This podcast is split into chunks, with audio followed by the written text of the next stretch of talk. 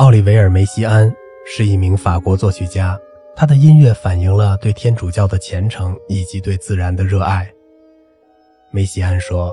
鸟儿的歌唱是我的避难所，在那些黑暗的时刻，当我绝望地发现自己一无是处，世界上所有的音乐语言好像只是一种耐心的探索，而音符之后没有任何东西能够评判时，我走进森林，走进田野，走进山脉，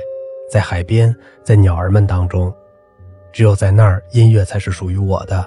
自由无名的音乐，为欢乐而唱。我收集鸟鸣已经二十年了，我本能地去做，为了满足我个人的愉悦，